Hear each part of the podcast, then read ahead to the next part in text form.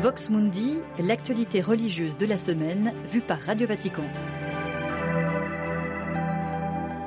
Le pape à Marseille, le Saint-Périer, depuis vendredi après-midi, il a clôturé les rencontres méditerranéennes ce matin. Lors de toutes ses prises de parole, François parlait des migrations, invitant à ne pas rejeter les personnes à la recherche d'une vie meilleure. Le souverain pontife vient à peine de présider une messe dans le stade Vélodrome, exhortant à oser le risque de l'amour.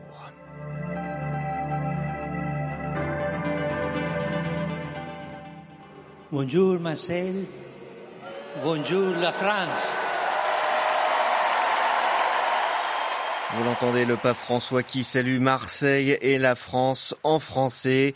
Le pape qui vient donc de présider la messe à Marseille, vous l'avez compris, Vox Mundi ce soir sera consacré intégralement au voyage du pape François dans la cité phocéenne. Bonsoir, Xavier Sartre avec vous pour vous accompagner dans ce rendez-vous hebdomadaire de la rédaction francophone de Radio Vatican.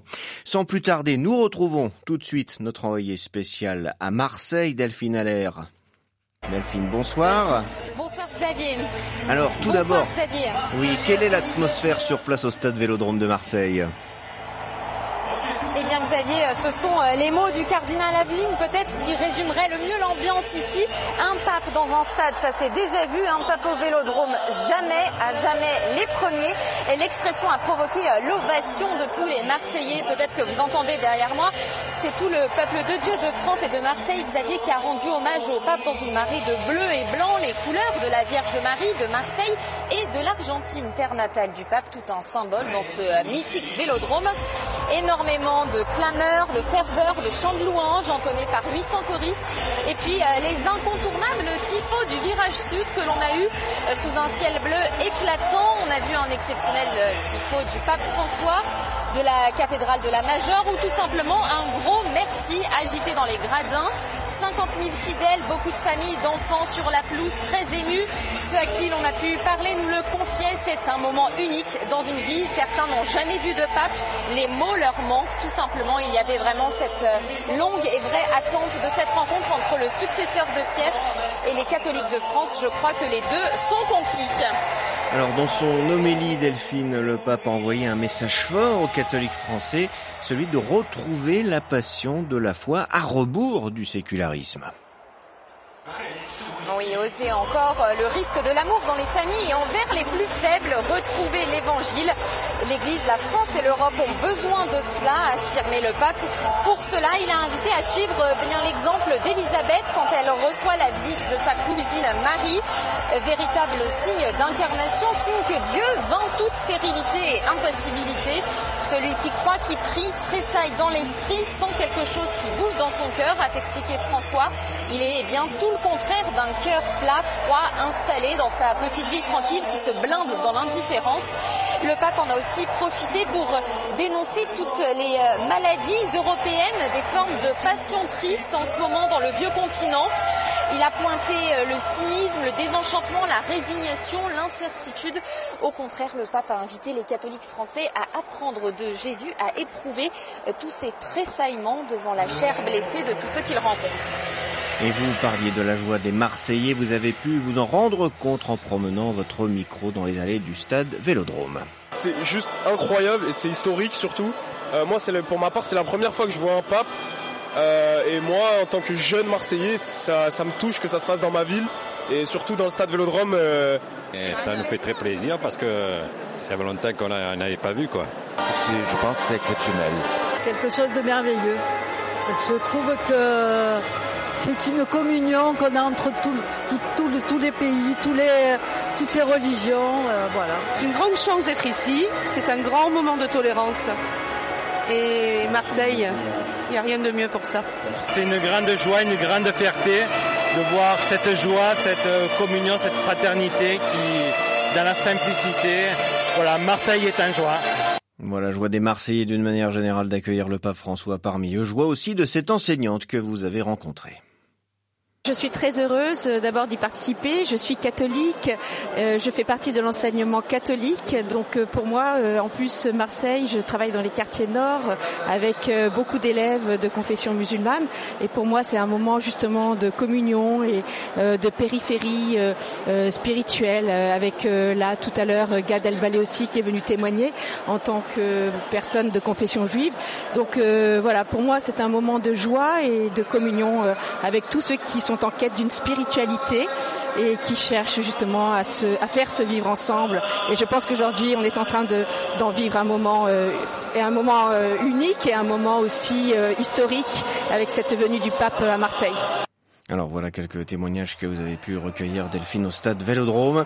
Ce matin, en revanche, au Pharaon, au palais du Pharaon, ambiance plus calme, le pape a délivré sa feuille de route pour la Méditerranée, dénonçant sa transformation de berceau de la civilisation en tombeau, en tombeau de la dignité.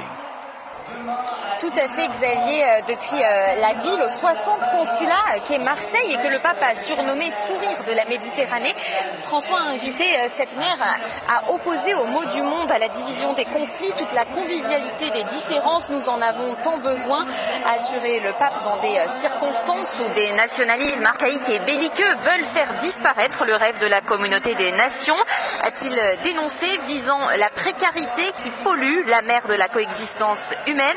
Le pape appelle surtout à un sursaut civilisationnel en Méditerranée pour en prévenir le naufrage. Pour cela, il exhorte tous les ports de la Méditerranée à rester ouverts, comme à Marseille, cité en exemple.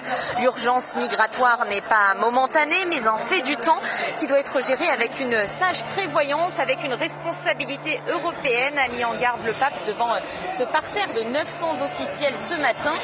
Dire assez, c'est fermer les yeux, tenter maintenant de se sauver, se transformera demain en tragédie, répété le pape. Et l'intégration est difficile, mais clairvoyante, a-t-il euh, assuré. L'avenir se fera ensemble ou ne se fera pas.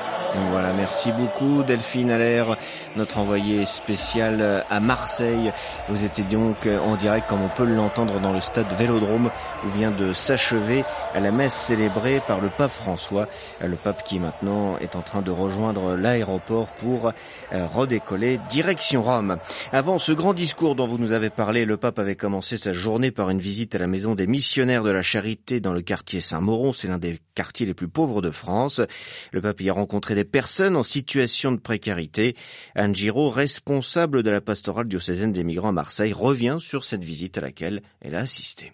Cet homme est tellement simple, tellement abordable, tellement chaleureux que tout le monde a été touché et je crois que lui aussi a été touché de voir euh, ces personnes en précarité, les personnes qui les accompagnent, s'avancer vers lui tout humblement et en sortant, c'était très beau. Et une dame s'est mise à pleurer en disant mais jamais j'aurais cru pouvoir vivre un tel moment. Ça a été absolument magnifique. On était dans une petite cour en béton au milieu d'une cité. Il n'y avait pas de choses mirobolantes. Il y avait des personnes qui étaient là, qui se rencontraient, qui étaient heureuses de se parler. Personne ne s'est étendu ni sur son histoire parce que d'abord il n'y avait pas le temps, ni c'était pas le moment. Mais vous savez, il y a des personnes, ça se voit sur leur visage, ça se voit dans leur corps, qui sont meurtris. C'était leur état de vie, sans parole, pour mesurer ce qu'elles vivent.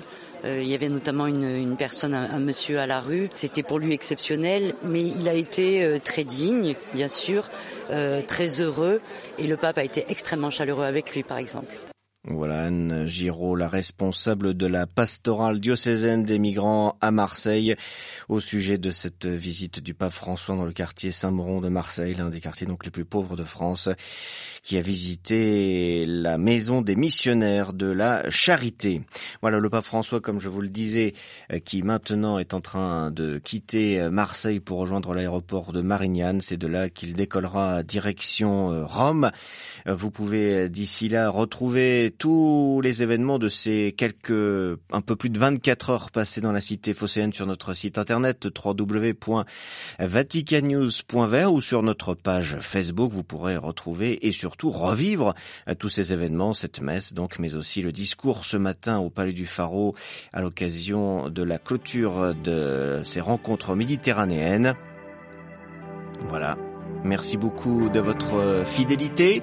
Rendez-vous la semaine prochaine, même lieu, même heure.